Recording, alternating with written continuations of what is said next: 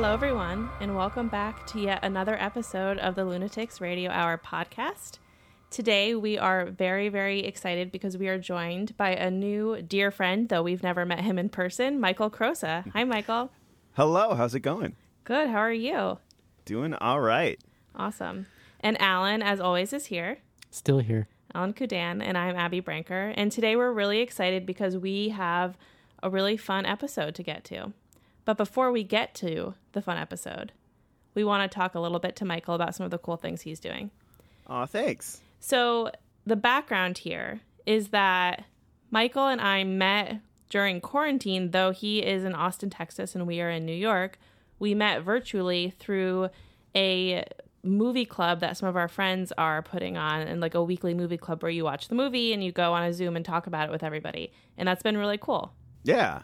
And so far, I feel like my picks have been uh, lackluster, so I need to step up my game on, on some of my movie night picks. What have what have some of the picks been? Well, well, well, Alan, the one movie that Alan watched with me for the movie club was Buster Scruggs, and Alan fucking loved it. That was your pick? Yeah. That was amazing. Oh well, thank you. I, I yeah, I actually I like that one. I went on on a limb. That was my second one. I went on on a limb with uh, Quartet, which was not a bad movie, but perhaps not the kind of one that really um, engages much dialogue after, Mm. or at least not for our group. I don't know. Yeah, I think we also we have an interesting group because as you might expect, I pick a lot of horror films, which is just because it's what I know and love. And they most of the group really also hates horror films, and so it's it's a struggle for me every week to try to pick something that either isn't horror or pick something that they'll like, and I feel like I've like struck out every single time. So it's kind of a, you know, It's a good company here. yeah, we got to figure out what the the healthy balance is. But I, I don't know. The movie club has been a really cool way to like connect with existing friends, but also like meet new people. And you know, so hopefully everybody out there is Yeah. has got some cool stuff like that and is staying connected even though we're in quarantine. And I will say too, I mean, I think picking movies that you wouldn't normally watch is also like sort of the point, right? Yeah, totally. Yeah, and it- yeah, and I've like you know watched through the club all of these movies that I absolutely never would have picked and really really loved them. So I think there is a lot to be said also just about getting out of your comfort zone a little, even if it's as simple as watching a movie, you know, and kind of like Yeah. exploring something new. Totally. Yeah. So, one really cool thing about Michael, there's many, but one really cool thing is that Michael has a podcast called Jollyville Radio. Yeah. Yeah, Jollyville Radio. It's uh st- we just published our eighth episode um, at the time that we are recording this, and probably whenever you publish yours, we'll have many more. um, but uh, yeah, yeah, it's been a fun podcast. And one of the friends in, in movie night let me know that Abby had a podcast, and so I think we had like signed on a little early one day, and it was like, oh hey, let's talk podcast. Yeah. So Yeah, well, tell us about Jollyville. Jollyville is, for one, it's a real place. That's a real name. I didn't make it up. Um, but the idea is kind of a show like Prairie Home Companion, maybe Welcome to Night Vale, just mixed with Sesame Street. we are a live, quote unquote, live broadcast from this fictional version of Jollyville. We tell radio stories, we do some kind of spoofs of like NPR skits, and we do all these kind of fun, happy connection pieces, whatever. And then uh, we end, so all of that is fictional, and then we end with a kind of nonfiction feature of a real community builder person out in the real world who's doing cool stuff. So obviously, there's a Oh, theme awesome. here of connection and community, and yeah, and, and of course, this was. Um, a, a real reaction to being in quarantine and holy smokes i live alone and i need to connect with people and i need to remember the beautiful things that are happening in the world. Yes. um, and so so yeah so it's a lot of fun. We do a lot of like i said it's it's fictional. So it's it's really fun to work with everybody on scripting and writing and then coming together. And um, I, i'd say i think we're up to about 15 people are, are involved in some capacity. So whether that's voicing characters or writing things or doing the social media or editing or whatever. And and so yeah so it's a lot of fun Yeah, and I think it's really important too and really cool that you know, it's first of all, it's a joyous podcast. You know, mm. horror can be dark and, and important in different ways, but especially right now, like when you need something to be light and fun and you just need a little mental break, Jollyville is exactly that. And it's so important. Like the community beat part is really, really cool and featuring people that are doing really cool work. And I don't know, I just think it's very commendable, the whole thing. And I hope everybody goes and checks it out. Oh well, thank you, thank you. Yeah, the community beat really is one of the mo- more fun. I mean, it's all fun, but the community beat is is really cool because um, it started out, you know, when we didn't have any like real listeners or cloud or anything, and just kind of reaching out to my friends that I know that are doing cool things, and they are doing cool things. And then recently, like we um, we were able to speak to this organization in New Mexico that does it's called the Women's Intercultural Center, but they do a lot on like border life and border culture, and they get people to like go tour border patrol facilities and like sit at the table with border patrol and like actually learn about these topics that are affecting the communities. That's really cool. We just interviewed um, one of my old professors who's doing diplomacy work with hip hop. Cool. Yeah, like international diplomacy with um with hip hop artists. So it's yeah, like all kinds of like really cool cool stuff and I'm I'm so glad that uh that you like it. Yeah. Yeah. I love it. I also, you just reminded me, we should maybe say, maybe not, but that you're a musician at heart. Oh yeah, yeah, yeah. Um, and in fact, that's kind of where Jollyville all started. uh, Maybe about a year and a half before quarantine started, um, Jollyville was a brass quintet and not a podcast. So, um, and we were doing, we were kind of finding our niche and, and all that. And and I should say, we're like, I mean, I think we're really cool, but we're not what most people thought of as being like a cool brass band. Like we, you know, we're not like the New Orleans party band. We're the kind that like, you know, dress in all black and then bring our music stands and yeah. uh, you know, like that kind of a brass quintet. And so, what one of the things that we were doing in between to kind of like help give the the brass players a, a rest of their faces, we had started doing these skits and pretending like we were in a radio station. Um, like while we were on stage, and so then, of course, once quarantine hit, and it was a bad idea to be, you know, blowing air and spit into tubes within the close vicinity of other people. Yeah, we kind of leaned into that radio part. Yeah, it's super cool. Yeah. So anyway, lots to check out. Michael's doing a lot of really cool things. Very talented person, and we are excited. Well, I mean, I, I haven't. Th- My my main uh, experience with Jollyville so far has just been meeting a few of uh, your regular cast members as we've been gearing up for the radio play. And I gotta say, everyone is such an amazing person. Yeah. Oh well, thank you, thank you. Yeah, we got a lot of cool people involved. And what a talented bunch you found. Oh well, thank you, thank you. It's uh, you know, it's it's the way that I tell the folks is that hey, come on, if it's fun, do it. Do whatever is fun. Like if if you don't really want to write a script or write a skit, that's okay. Like do whatever. And and if you know if if you want to write a script this month, but maybe not next month because you're really busy, that's okay. You don't have to commit to whatever. So we really kind of have the benefit of people doing whatever they they find fun. All fun, no commitment. That's that sounds like the perfect business model. yeah, exactly. Yeah. And we should talk about what this big project that is coming out on Halloween on both the Yeah. Lunatics Radio Hour and on Jollyville. Wait, is this the first time we're talking about it? This is the first time. So we are doing a Halloween radio drama. Full cast, sound effects. With it, we're going for the full old school radio play. Yes. when- Yeah. when we would all gather around the what the hell was it The radio. Microphone. no no no you it, d- what there had to be some colloquial term for the radio Mm. when you all gathered around the living room before tv i want to say the nickelodeon but that was a tv Yeah. I don't know. I don't know. But we're really, really excited. We have so many people involved in different ways. It's going to be really cool. We think it's really scary. Michael and I have been writing this now for, I I don't know, like two months. it's it's Something very that. very scary Yeah. too scary Ah, I don't think it's too we scary. in fact we're gonna have to tone it down significantly for broadcast Well, yeah, and one of the things that's that's fun for me is that this is this is kind of my first time writing like a real horror thing, and it's and it has been fun to kind of learn from you, Abby, on just how to make that happen and, and how to make it work. she's very good Oh, thank you. Yeah, Very and good. it's it's cool because it's gonna play on both the Lunatics Radio Hour on Halloween and also on Jollyville.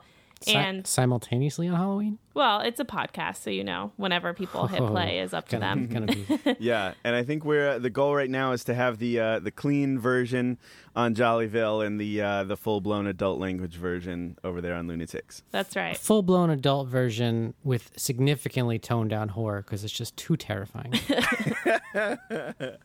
I think we'll be okay. But yeah, we're so we're really excited. We've been working really, really hard on that and yeah, it's going to be super cool. So make sure you listen in on Halloween on both podcasts because you could get slightly different versions. yeah, it's gonna be like a find the, the differences in the pictures, yeah, Yeah. exactly. but with exactly. your, for your ears. Awesome. So, Michael, So Abby. now is the fun part. Okay. Before Where- was not fun. yeah, the, the, everything so far has been excruciating, but now we're going to move on to the fun part, which is some icebreaker questions for you. Oh, fun. Two questions we ask everybody. The first question is Do you have a favorite or a few favorite horror movies? Um, the real answer is no because uh, I'm like totally out of my element with the horror world, and like working with you on the past couple months and in the movie club has like been my recent introduction to all this stuff. However, Well, I mean, as is the appropriate response from the guy who makes Jollyville. Right. Yeah. Sesame Street for, you know, radio. But I knew you were going to ask. So, um, couple things that I have been interested in. Number one, Black Mirror on Netflix. I don't know if that counts in your category, but I absolutely love that. And then I recently started listening to this podcast called, I think it's called Old Gods of Appalachia um, which is really interesting. And it's uh, at least so far. Anyway, I'm not very far into it, but so far it's like a single narrator. It kind of has this like stories around the campfire. And I'm from the Appalachian Mountains, living in Texas, and even though they're both the South, it's like a different kind of South. Um, and so the the the Appalachian Southern accent that this guy has is like really speaking to my soul here. So, um, yeah, that's that's what I've been up to lately. Well, that, that sounds awesome. What can you tell us a bit more about that? It just sounds like a really cool idea. Yeah, yeah. Like I said, I'm not terribly far into it, but so far, it, um, it's uh, it's this guy giving this kind of narrative of like a of a witch story that's taking place like deep in the woods, deep in the woods of Appalachia. And Cool. Kind of kind of touches into like settler times and pioneer times, and you know, like they. They had the witch and they put her out in the woods and she didn't mind because she's a witch and she can do okay out there for herself and you know like that's that's kind of like i said i'm very at the very beginning as far as i can tell i think it's a single single narrator but they might have some broader cast um you know later in the in the show so That's awesome. Yeah, I'm Yeah. excited to listen to that. highly recommend Good way to start to get ready for the Halloween season. yeah Yeah. Okay, second question, and always a little bit of a wild card and how people are going to respond. But have you ever had a paranormal experience? paranormal i don't think so i've had a couple i would call them spiritual experiences that Okay. kind of ties into that like you know be, uh, there's more going on than, than we can see but um I, I wouldn't say that i've had like a you know a real like a good juicy ghost story you know what i mean Fair enough. Few have. Yeah, if you have. Um, well, actually, one of the things that we had talked about, or that came up, I think, when we were writing our, our radio show, is, was that uh, my stepdad, who lives in Asheville, North Carolina, worked at a haunted radio station. building. Yes, yes. Um, yeah. oh. Yeah, and he has some really interesting stories um, about like one time when like the the guy the the FM DJ was live, and then all of a sudden the, the ghost popped up like right on the other side of his desk, and he flipped out, and yeah, interesting stuff. yeah, that's cool. That's spooky. How did they know that the radio station was haunted? I think um, it's a oh, it's it's a legit Asheville ghost story. I want to say it's Alice is the name, um, but there's a particular part of the uh, kind of Asheville outskirts, like Okay. on the mountains, where this particular ghost uh, walks around, and so it's like a few buildings would would see her here and there, and the uh, radio. Actually, it might have been a TV. No, it was a radio station. Very cool. Very cool. I love that. Yeah. So you'll see um, on Halloween, our our story pulls a little bit of inspiration from that. So today we are going to kick things off with a spooky story, and then we're going to go in and talk through some history and facts, and kind of like dive into the topic a little bit. But to kick things off, Michael, whenever you're ready, you can start. The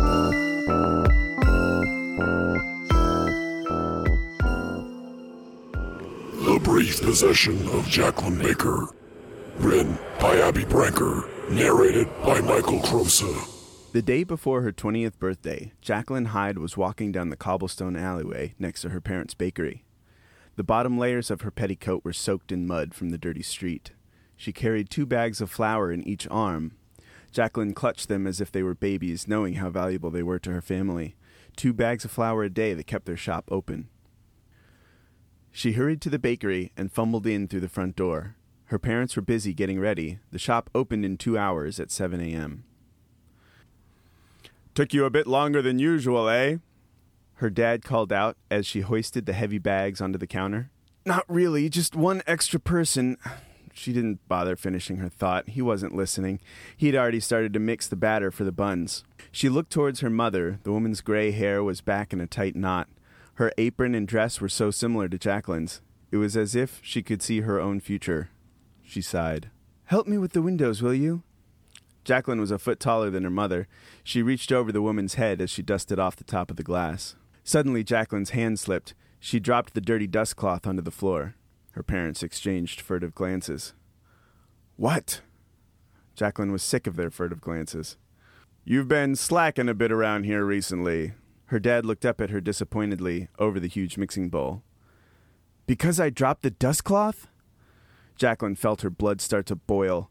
She needed to get out of this hellhole. She had given up all of her own hopes and dreams for her parents, and still they didn't appreciate it. It would never be enough for them. Last year, you would have had this place open and spotless before we had time to put on our shoes. Well, last year was different. Jacqueline slammed the dust cloth under the counter next to the flour. Hundreds of tiny white flecks flew off of it and into the thick air. She could feel her cheeks turning red. Her temper was rising. Last year, she had still been happy. She still had hopes of getting out of here and going off to university. Last year, she could daydream about a new life, but this year, this year she had settled in, realizing there was no money for her education, no way she could leave and let her parents run their shop into ruin. Her parents ignored her outburst, but she pressed on. You'd never be able to stay in business if I left. You can't afford to hire someone. She was just looking for a little appreciation, a tiny bit of gratitude for her sacrifices. She found none. Think that all you want, girl. We did plenty fine before you. Her mother's words were harsh on her ears. A low groan built in Jacqueline's belly and erupted into a scream. I hate it here! Beads of moisture started to drop from her eyes. How dare you talk to me that way? What sort of family is this anymore? Just as her father was about to reprimand her for speaking out of turn, they all noticed the woman standing in the doorway, old Mrs. Finkley. Damn. Old Mrs. Finkley was the eyes and ears of Pastor Ford, and you could tell by looking at her how committed she was to the church. Not a hair was out of place on her snotty, bloated head. She wore tiny framed glasses that made it look like she was always squinting at you, looking right into your soul. She carried church pamphlets in her apron, which she handed out to naughty kids playing ball in the street. The kids turned them into paper airplanes or lit them on fire. Jacqueline's mother cleared her throat. Oh, Mrs. Finkley, good morning. We don't open for a few hours yet. Finkley's beady eyes snapped to Jacqueline and looked her up and down. What's the trouble here? Oh, nothing, just some normal family spat. Her father started, but when the old woman's glare rested on him, he fell silent. The devil's afoot in this bakery. Jacqueline let out an audible sigh and rolled her eyes. Oh, oh, Mrs. Finkley, the devil's not afoot here. Everyone argues from time to time. Not me. I only know one way, and that's the Lord's. Anything else is a distraction. Without warning, the surprisingly spry old woman whipped a rather large cross out of her pocket and held it up to Jacqueline. She took slow and deliberate steps forward towards her. By the power entrusted in me by Pastor Ford, and in him by Jesus Christ, our Lord and Savior, I hereby exorcise this demon. Jacqueline screamed and started to inch backwards towards the morning buns. Leave me alone, you crazy old bat! I'm not possessed! The vessel of her Lord Jesus Christ continued to chant, I demand that you leave the body of this young woman. She may be on the wrong path, but she is not beyond saving. I demand that you. Jacqueline's parents hovered hesitantly behind old Mrs. Finkley, clearly unsure what to do now. Get her off of me! Jacqueline glared at their inaction. Best not upset such a godly woman, dear. Might be best to just go through with the exorcism. Her father called to her, looking half amused and half scared. Are you serious? Jacqueline yelled. This is insanity! If anything, you should be exorcised. And with that, her father's half amused grin faded as old Mrs. Finkley turned on her heel and started to chant her way right towards him. Begone, demons! This whole family is cursed! Demons, be gone! And with her other hand, Mrs. Finkley withdrew a small flask from her apron and started to splash its contents onto the bakery floor. Mrs. Finkley, please, you're getting holy water on the loaves. Jacqueline's mother ran forward to save the breads, but was soon the next target of the old devout. With holy water flying and a group of fifteen spectators oogling through the glass window of the shop, Jacqueline was certain that the day's income was ruined. She felt her temper boil over. In a sharp voice that surprised even her, Jacqueline called to the old woman, That is enough! The chanting stopped. The holy water ceased, the old woman's eyes fixed on Jacqueline.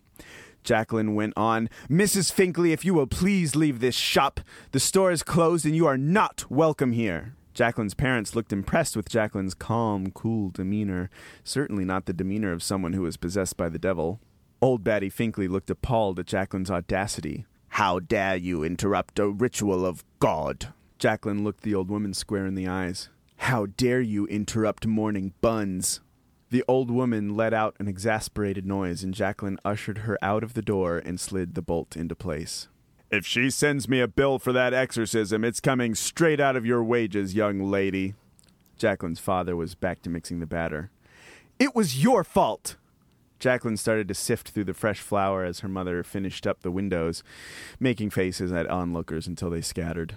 An hour later, when the shop was officially opened and the smell of fresh baked goods lured in customers, the family noticed that business was better than usual. They hadn't realized how much people loved a scandal, especially one involving the devil himself. And a chance to eat some of the cursed bread prepared by the cursed family? The line was around the block. Jacqueline hoped maybe they'd make enough to send her to university after all.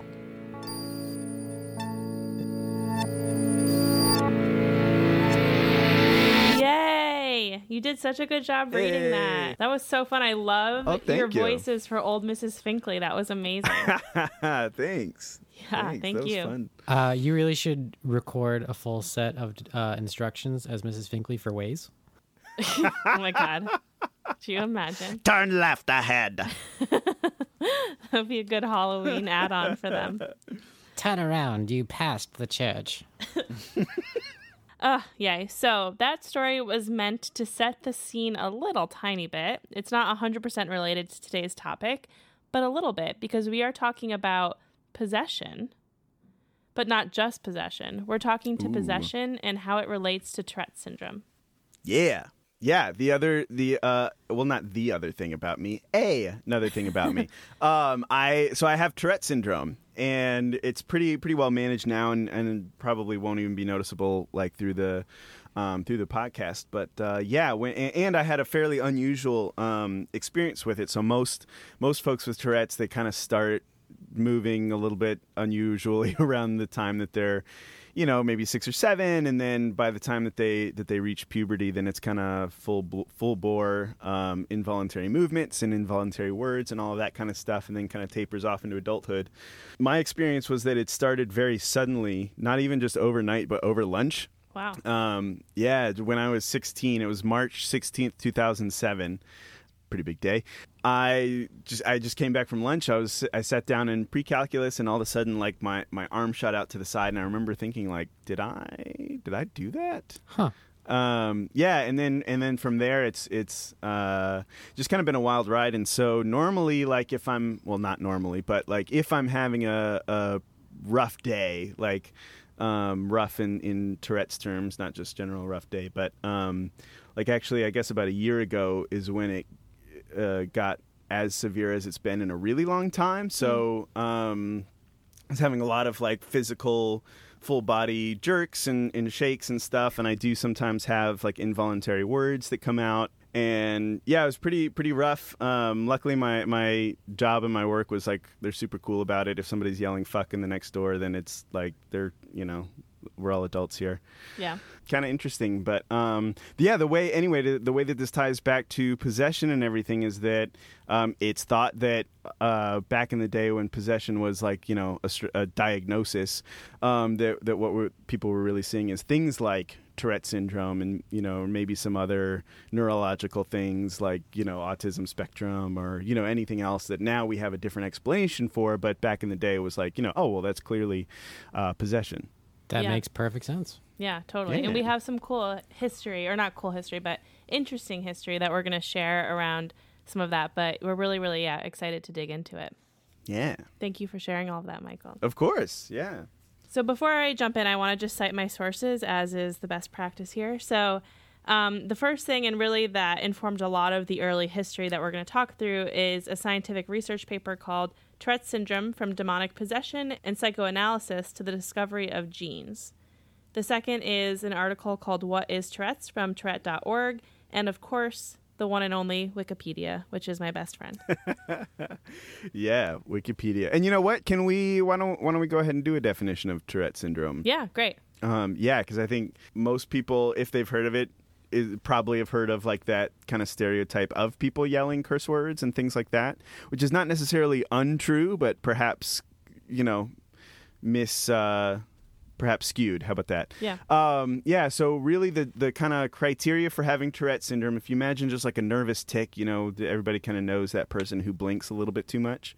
Physical tics, which are things like blinking, facial movements, full body jerks, like that kind of stuff. So presence of physical tics. Presence of vocal tics, which is the same thing, just maybe you know on the low end, like coughing a little bit too much, and on the more extreme end, it could be full words, full sentences, things like that that are involuntary. Um, so both of those things, the presence of those two things, and then the, those things appearing before the age of eighteen, and that's it. There's no there's no real test. There's no you know anything other than that. Um, it's just kind of this like wow, your brain is uh, real real messed up and does a bunch of weird things. And what else is kind of weird about it is that it's not well. I was gonna say it's weird. It's weird that it's not fatal. Um, it's I mean it's nothing like that. You know what I mean? It's not. It doesn't really have that many further implications. It, for the more severe cases, obviously, it can be really really debilitating and really um, you know interfering with with kind of daily life. Yeah. Um, a lot of folks like like myself who can kind of get through the day just fine. Most people don't even notice um, unless I'm having like a particularly severe time of it. So yeah, that's Tourette's. Yeah, and I, I have a question. I don't know if you have an answer for it, but it's interesting that you said before the age of 18, and especially because yours appeared at 16. I'm wondering, is it very rare that that sort of thing comes on later in life for people?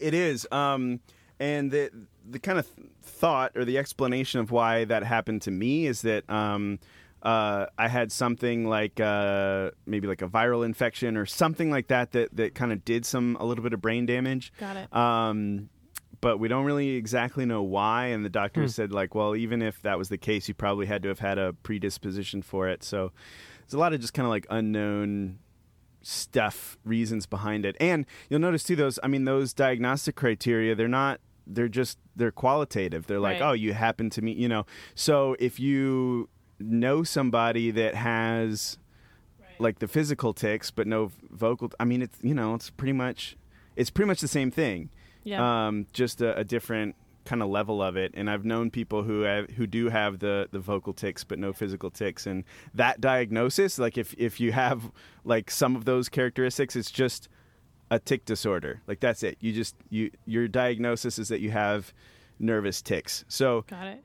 you know, it's kind of this like arbitrary line of like, okay, now at this point you have Tourette syndrome, and so I've like I've known people that do have verbal tics that are probably more intrusive than you know even me as a full blown you know Tourette's uh, box checker diagnosis. It's like, well, you know, just say you have Tourette's. That's you know, I don't Right. know, why not? Yeah. Yeah. It's Yeah. interesting. Well, it feels like Hollywood is to blame for a lot of this. It's kind of like, you know, schizophrenia, where it's the actual definition is completely different from like what people see in movies.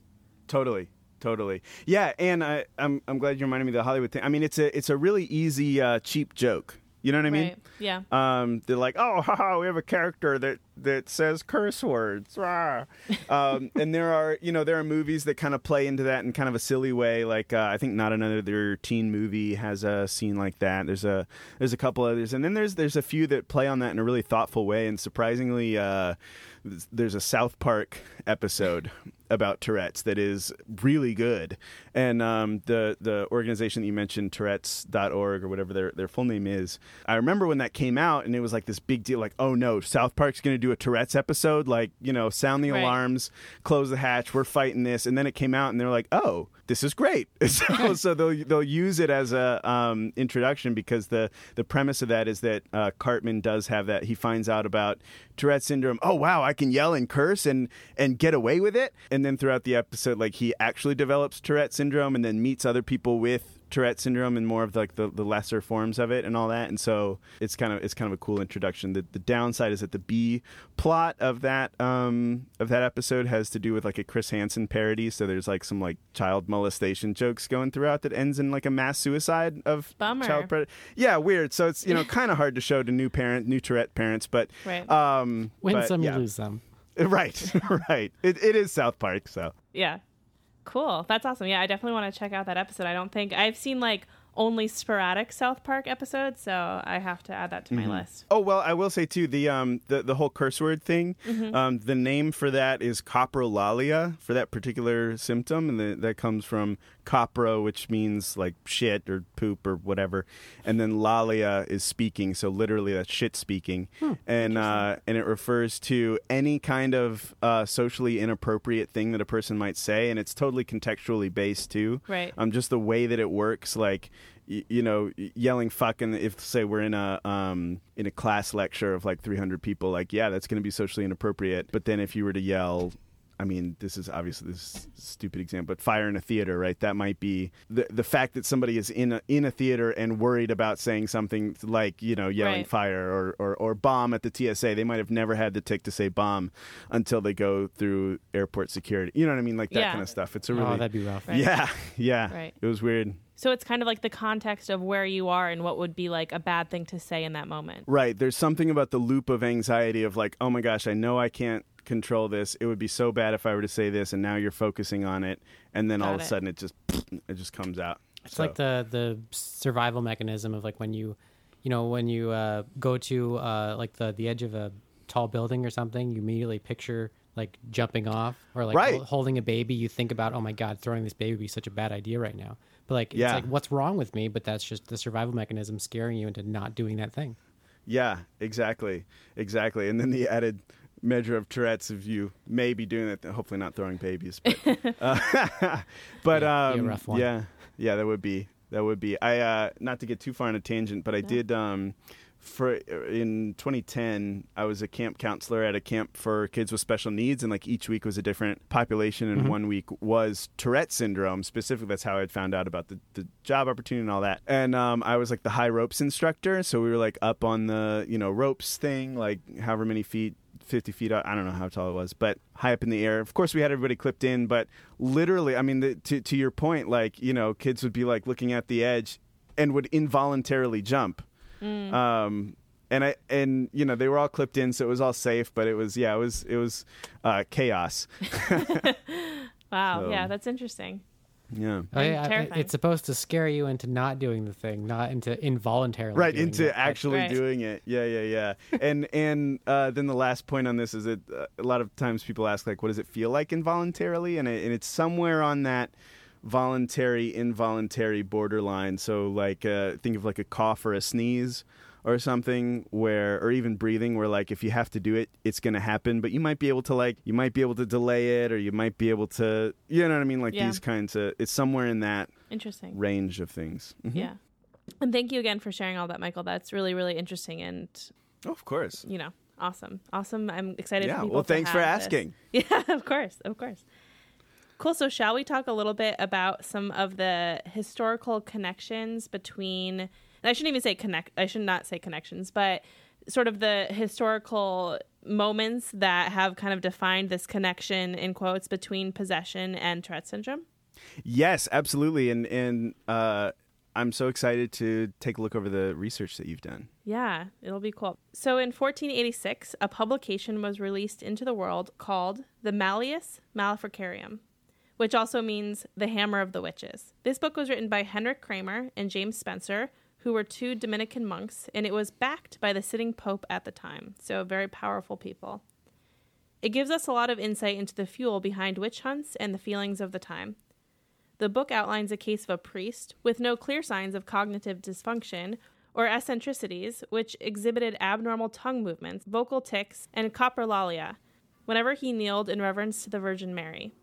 He said that he couldn't prevent those behaviors from happening. Sounds familiar. Yeah, right. So I, I mean, I understand looking back at the time and the social sort of feelings towards witches and demonic possession and stuff that has come up as a result of the Catholic Church. You could understand why why they would make that connection, even though obviously it's very harmful and uh, Totally. I'm sure terrifying for that person. Yeah, but I mean, I'm sure that that person also that was the best explanation he could come up with. Yeah, I mean, if you're in that situation, you're constantly thinking about, oh my God, I cannot do this thing. And if that's what sets it off. Yeah. Dude, that you know, if the guy's worried about saying stuff while kneeling, talking to the Virgin Mary, absolutely. Yeah, totally. And there's there's a few examples too that we'll talk through really briefly, but the there seems to be a connection right between like the moment, right? And a lot of it's it's like the big moment at the end of mass and, and it makes sense now kind of based on what you've said in my mind i was like oh i bet they're exaggerating the timing of these things but now like talking to you it makes sense that these big moments in church where it would be the worst possible time to do that makes sense that it actually did happen in those Stress moments right triggers. Totally. yeah Yeah, yeah. I So- like that. Stress triggers. Stress trigger, yeah. Save that. Put it in the back pocket. So the priest's behavior was immediately thought to be demonic, and he was later cured, in quotes, by an exorcism. Oh, he, he really lucked out. yeah. yeah, lucky, lucky him. In another section of The Hammer of Witches, they outline a story of a woman who supposedly uttered swears during Mass just as the priest was giving the final blessing. So, again, right, like just like in the worst possible moment. With a modern eye, these accounts are believed to be examples of Tourette's syndrome. However, at the time, because of the lack of medical knowledge and because of the rise in demonic and witch hunting, which came with the rise of the church, they were wrongly associated with possession. Okay, so now let's talk about this. I'm sure most of you have read the book or seen the movie The Exorcist. The main character, Regan MacNeil, famously played by Linda Blair, exhibits exaggerated motor and vocal tics. Of course, the film was dressed up for Hollywood, but it's largely believed that the real life that the real life case that inspired the story for The Exorcist was a case of Tourette syndrome. I was going to say vocal tics is a bit of an understatement. Yeah, yeah, it's, it's- Yeah. it's true. Uh, Kay Shapiro, the author of the book and a psychiatrist who was actually involved with the original investigation, attests to this as well and sort of confirms that based on the original case that inspired this, it was a case of Tourette syndrome. Fascinating. Yeah. Michael, didn't you watch The Exorcist in preparation for this? Yeah, yeah. So it's interesting about the idea of like the things that, that are tics and things that are not. And of course, you can, you know, it's always hard to tell just from looking at somebody what is voluntary and what isn't. I didn't see a whole lot though that I I thought were like, oh, that's clearly just a tic. And and and I think that part of that is probably to the point of like, I mean, they were mo- making a movie about demonic possession. Right. Right. So, you know, absolute like the thing the the only thing that like maybe is could be anywhere close. I, I wrote this down as like shit, the, the little girl shows up, she pees on the floor and says like you're gonna go to oh you're gonna die up there, right? Talking to a um, astronaut. Like if let's say we that was a tic because sometimes people say full blown sentences. Coprolalia is a bitch here. So uh, if somebody was to say like you're gonna die up there, like most people, at least that I know, like know that it was involuntary. They know what they've said. They would immediately start apologizing, or at least acknowledging like oh that I'm sorry that was involuntary. You know what I mean? Like Yeah. that kind of thing. Yep. And then the other the other bit that is really not not kind of in line with that is the idea of like coming in and out of personality. And so like I for me with my Tourette's it, it feels like it feels like an external well this sounds like I'm describing possession but it sound it feels like an external force that is kind of like involved here like a like a broken robot or something that's that's doing this stuff as opposed to like some internal thing trying to fight to get out or or even my own subconscious like trying to communicate or, or something like that Yeah. Yeah, totally. What did you think of the movie besides looking at it like analytically through this lens? well i mean i i definitely enjoyed it and and i'm glad that i looked at it from this lens mm. Because even though like and i wrote in my notes that i did see a lot especially in the beginning part where they're trying to diagnose what's wrong there's so much that i did resonate with or did re- remember and recognize through my own kind of diagnosis process diagnostic process that um, i don't think i would have been paying attention to that if i had just casually turned it on Right. right. um, so it was it was really interesting to see that Yeah, I think it's interesting too because there's a lot of documented cases from like the 70s or 80s of people who are possessed. And you can go to YouTube and watch videos of like children or adults who you know who are possessed you know and there's these cases that have like inspired different uh, types of famous horror movies right over kind of that. The 70s was like a pretty rich time for horror but it's interesting kind of based on the things that you said today too you know especially in these cases where people are being documented right? There's crews there people are being filmed. And to your point it kind of adds this like anxiety loop adds like it, it almost like you know uh, i'm not like saying this very eloquently but if somebody if you have tourette's right and somebody is there filming you and like expecting this thing to happen like it, it's kind of the same anxiety loop right? And so the Totally. things that they do maybe are shifting a little bit to this specific context of we think you're haunted we think you're possessed whatever it is. And so their actual tics are evolving a little bit to like fill this niche and it's kind of like this chicken or egg situation. Definitely, definitely, and a a couple couple points on that. When I when it first happened to me, and it took so so between the first tic for me and, and when the diagnosis of, of Tourette's came, there was about there was about a five month span, which is relatively short for people that uh, with similar experiences. But I mean, we were trying to figure it out, right? My my Yeah. family was trying to figure it out, and we're, we tend to be analytical people. So I remember like s- sitting down with my mom, and we were like trying to come up with a chart, like maybe we can find patterns, like left arm today, left arm, you know, and like and Right. but the, I mean, I, and then the more I'm thinking about it, like oh my gosh, well, like what about my right arm? And then the right arm would go, Right. and Hmm. you know we'd be again trying to figure it out well, well what happens if we just hold the right arm still and prevent it? And then all of a sudden the left arm starts doing the same thing and i have my virtual background on you can't see me gesturing. But you know like all these like that's so bizarre. And it looks involuntary. It looks like i'm pulling people's leg and and it's like no this is really you know i can't. And Yeah. then the more you know once we kind of realize that oh no this is that's just how tourette's works you know that made a little bit more sense. But but yeah absolutely to your point that you know showing up and calling it a thing. Oh the other way i was going to go with that is that a lot of times the ways that young kids get with tourette's get bullied in school is that uh, other kids will try to get them to say certain things. And because there's a certain suggestible element to it right? So like you know the the bully kids might come up and, ju- and just like be like cheeseburgers! Cheeseburgers! Che-, you know don't say cheeseburgers! or whatever until right you know all of a sudden that's incorporated in that that kid's uh, tic rotation. Right. I, I was gonna say it, it- the case, the all these documented cases of possession are probably the majority, at least, coming from highly religious families, yep. In, where the idea of the the worst possible thing to say would be blasphemy. totally. Yeah, even if they're not highly religious, their reaction is to bring in a priest and then it becomes religious, you know? And so Sure, yeah, yeah. then that element is there and it's like, yeah, totally. Speaking of that, actually, Michael, I believe you have a uh, story to share on the topic. Yeah, yeah. I don't, I don't know if I would even call it a full story, but you know, in that beginning period, like we were trying to figure everything out, and different doctors. You know, my family would take me to a couple different doctors, and doctors would say all kinds of things, and you know, they they want to solve it, right? So they'd Yeah. give a diagnosis, and then we'd go home, and I think Wikipedia was still around at the or had been invented, and we'd look it up, and it's like, oh, well, that's clearly not what's going on. You know, got to find the next thing, and I'm just trying to find things and um, i do remember that, that my dad took me to a priest at one point and i remember you know waiting till after mass and um, my dad calling the, the, the priest over and you know kind of talked a little bit about what happened and the, the priest put his hand on my head and prayed and, and said that it would go away in six months. And you know i think in the context of this episode that you know that might come out as saying like sarcastic towards the priest but not really. I'm you know i mean Yeah. everybody was just trying to do their best with this totally unknown situation. And and i mean there were also doctors that were like oh this is going to go away in six months or like you know whatever. So yeah it was just kind of this moment that i, I remember of everybody's just trying to do their absolute best to figure it out Yeah, yeah, totally.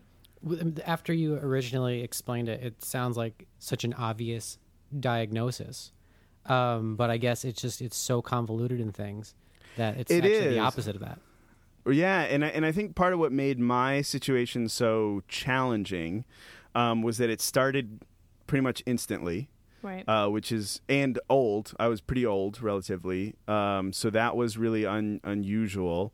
and you know it also looked like it could be some kind of like uh, traumatic brain injury kinds of things just you know because that's that you know that could have been it and at first i only had the physical tics um and for a long time and and they were pretty severe at the time too like my arm would flail out to the side got more equipment falling. Um, my, my arm would flail out to the side for like a whole minute, Oh, you wow. know, or um, like I remember that my head would shake back and forth so hard that sometimes my like glasses would fall off and I would see spots, like just because of the, you know what I mean. There was like this really intense stuff Yeah. Kind of the story there is that after I think the third hospital that we ended up going to was the National Institute of Health in, in mm-hmm. Washington D.C., which is like you know if you get seen as a patient there, that's because your case is so bizarre that it's essentially a matter of national security. So they send you to the Washington D.C. Wow. Um, hospital, and uh, they were the ones actually at first. Even when I did get the diagnosis of Tourette's. I was still having just the physical symptoms, but um, one of those or physical tics, but one of those was like maybe like like huffing or breathing, Right. and and at first they just sent us home with the the tic disorder. They were like, oh yeah, you you have a tic disorder, and that was so like anticlimactic. It's like which one? They're like, no, just you know, just like a tic disorder. That's it. That's the name of it. Um, but then I guess they were revol- they were they they had taken some video. They had taken some video of me and they were kind of reviewing it and called back a couple weeks later and said, "You know what? We're going to bump this up. We're going to we're going to call it Tourette syndrome." And uh, in my memory, anyway, um, that the day or, or maybe within the week or so that, that they had called and said that it was Tourette's, that that's when I started the the vocal tics as well Got it. um, which is also bizarre, or like the, the the real vocal tics, like growling at my own dog and stuff like that um, on accident. And so that you know, I don't know if that's suggestion or just whatever the the specific weird pattern of my own case was, or or whatever. Right. Yeah, that's really interesting. Yeah, what, what we were saying earlier, how it seems like such uh, an obvious diagnosis for these people that are complaining of, um, sorry, their family members that are usually complaining of possession or something like that. But then when you look at The Exorcist specifically, the and you mentioned earlier how there's like a outside entity influencing um, in that situation, like a whole different personality. In that case, there was this whole. It was you know a demon that identified itself that had its own personality, and it would you know you switch back and forth between seeing this young girl and seeing this clearly not Right. Right, young girl right, at right. all. Right. And I think too, like, th- there's a case, and I wish I could remember the name of it, but there's a possession case, like a documented possession case. And within that, and this is one of the things that has like videos, right, from the mm-hmm. 70s, like home videos. The, sh- the kid makes a sound, like, makes sounds, kind of like Regan does in the movie, like that sound demonic, right? That sound really mm-hmm. like guttural and, and, and again, it like to me, if someone's like, "Oh, you have a an ancient demon in you," like, okay, that suggestion is now in her brain, and maybe she is making me. You know what I mean? Like, Yeah, so it's interesting, and I never thought about it. Even like, I never knew enough about Tourette's to be honest to like think about it this way, and to see how much in line it really is, you know, and how Yeah. much it makes a lot of sense as like as like yeah, that was Tourette's syndrome. Yeah. And it, it, you know, speaking to some of these like weird guttural sounds, like I've, you know, gone to some events and whatever and met some folks with some really severe cases and some that kind of pop up to the top of my mind is is that I remember one woman who had this blood curling scream. I mean, just a full blown horror movie scream. And I mean, she's just sweet, unassuming person, but all of a sudden just ah like out of nowhere. Um, like yeah, that would be like That, you know that's disruptive. Yep. Total, yeah, disruptive. That's a great word. And then there was another uh, girl, maybe like fifteen or sixteen at the time, and and she would punch herself in the throat, Oh wow. and yeah, and hard. I mean, you like you know you'd be in the room and just all of a sudden hear thwap, and she just like clocked herself right in the neck, and um like over and over. And I mean, you can imagine she was hoarse because at Yeah. that point she had been doing it a few days, and it, it you know tics tend to like kind of cycle in or cycle out. Um, you just gotta gotta wait them out. But but yeah, I mean that some of that severe stuff. Um, actually, I even remember one of those guys who I know he's featured. I know he's been featured on like Good Morning America and stuff like that. Had like one of the more severe, probably one of the more severe cases, kind of in the country at the time. I remember hearing the story of of he had a, a very long, extended, severe tic of he jumped out of the car while the family was at a stoplight and ran happened to run into a church that was right next door and was running around in circles inside the um the the sanctuary and I, I don't think anybody was in there but um it was just like like I said the, uh, super severe case and uh kind of I, I guess ironic for the story that it was in a church Right. um but yeah like what do you what do you make of that if you don't and honestly i mean i think the idea of calling something like the root here since we really don't know what tourette syndrome is Yeah. all it is is that's just i mean we have a na- name so that we can be accepting of it Right. you know what i mean Yeah, it's not like um, there's not like a you know a clear thing that causes it. Right, Right. right, There's no like, oh, well, there's you know some piece of metal buried in that guy's brain, so that's a, no. It's just this is just a word that we have that we can use to kind of accept and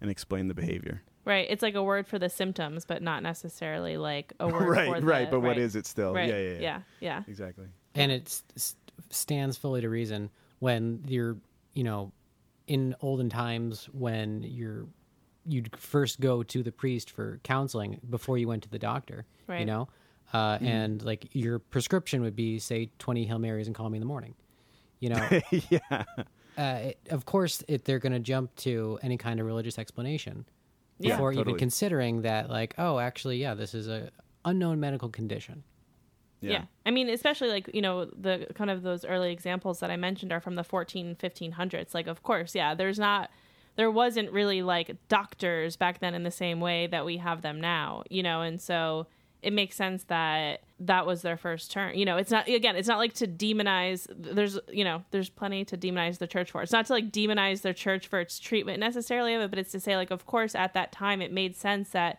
they would seek Yeah. counsel by their religious leaders, you know? totally. And- that was the best best answer. Yeah. and still like the the whole understanding of neurological disorders and TBIs and everything is the wild west. Yeah, that's a great way to say it. There's so much unknowns. I I, I worked on a, a documentary with the awesome filmmaker Aaron Sanger, um, and it was on uh, TBIs and people uh, specifically uh, wounded veterans because pe- you know people were surviving injuries due to medical science um, that previously were not survivable at all and so they're Right. they, they have no idea like what kind of recovery people are looking at they're in it's it's wild because you think we live in a society that has you know medical understanding kind of you know at, at least written down in books somewhere uh, Yeah. and n- no there's still so many fields we know very little about Yeah. Yeah. To tie this back to Exorcist, uh, at The Exorcist, though, um, one thing that I did write down in my notes that I thought was kind of interesting is that when they when she first starts doing the thing and they put her, they they start going, they start with the doctors.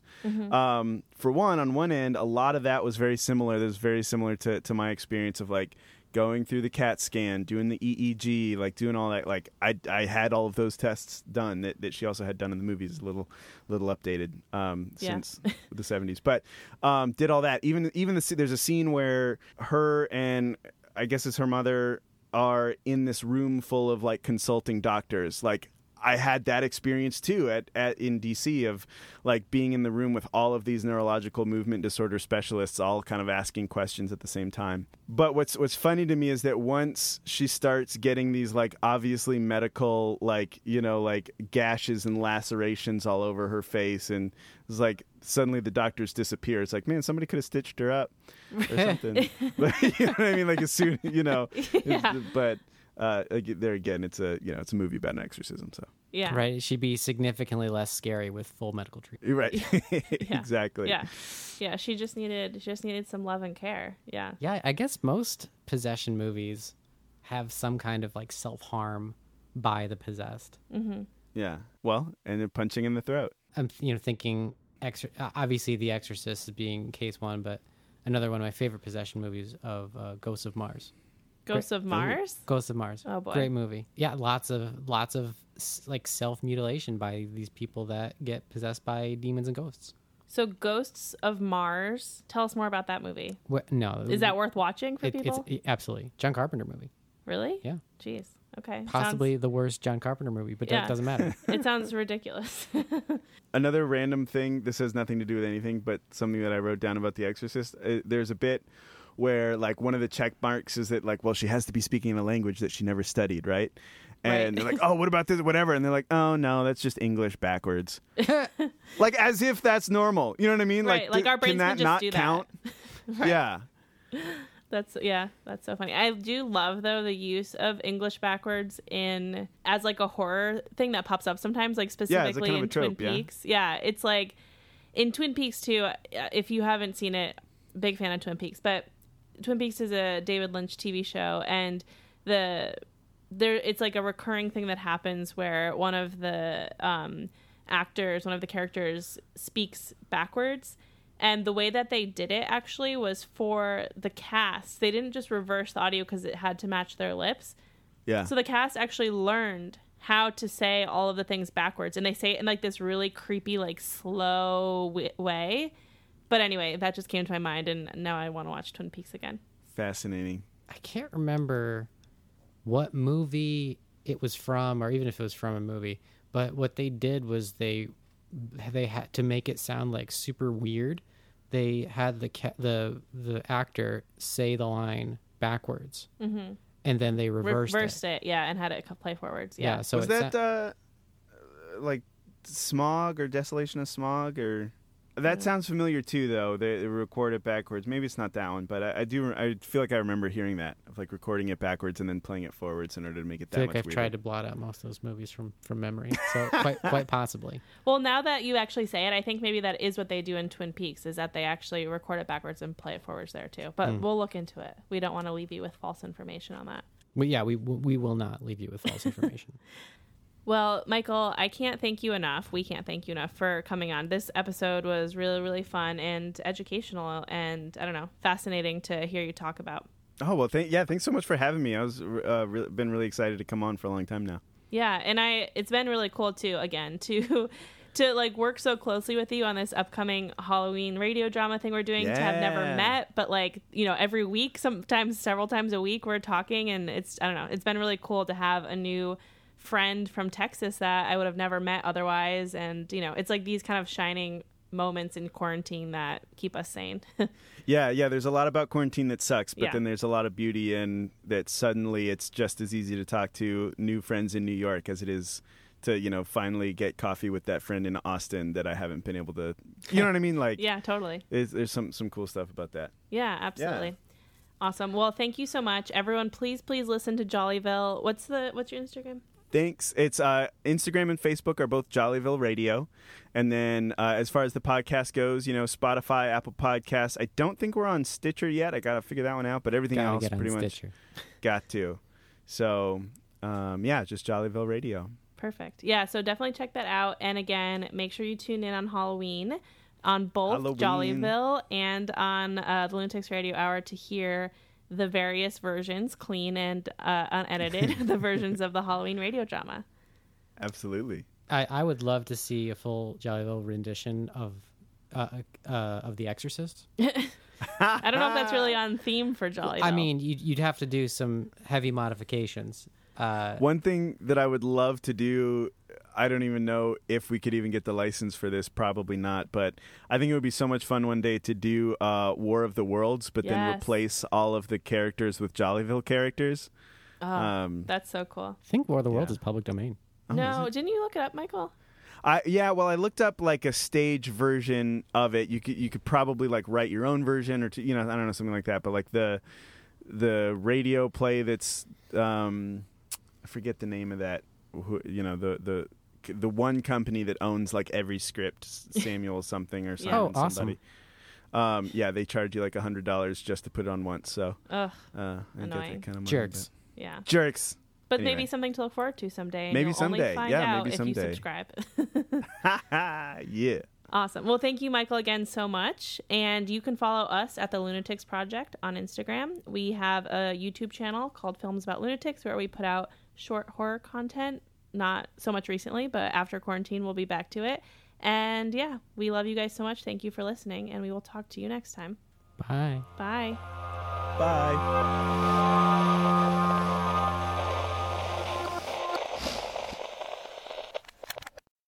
Thanks for listening. If you'd like some bonus content, consider supporting us on Patreon to access our patron exclusive podcast, Horror Movie Club. Also, head to lunaticsproject.com to check out our spooky merch and apparel. You can find us at Lunatics Project on Twitter and TikTok, and The Lunatics Project on Instagram and YouTube, where you'll find our short horror films, cemetery tours, and so much more. And please rate and review. A little feedback goes a long way to help us grow and get more content out there. Our cover art is by Pilar Kep, and musical bumpers are by Michaela Papa and Jordan Moser.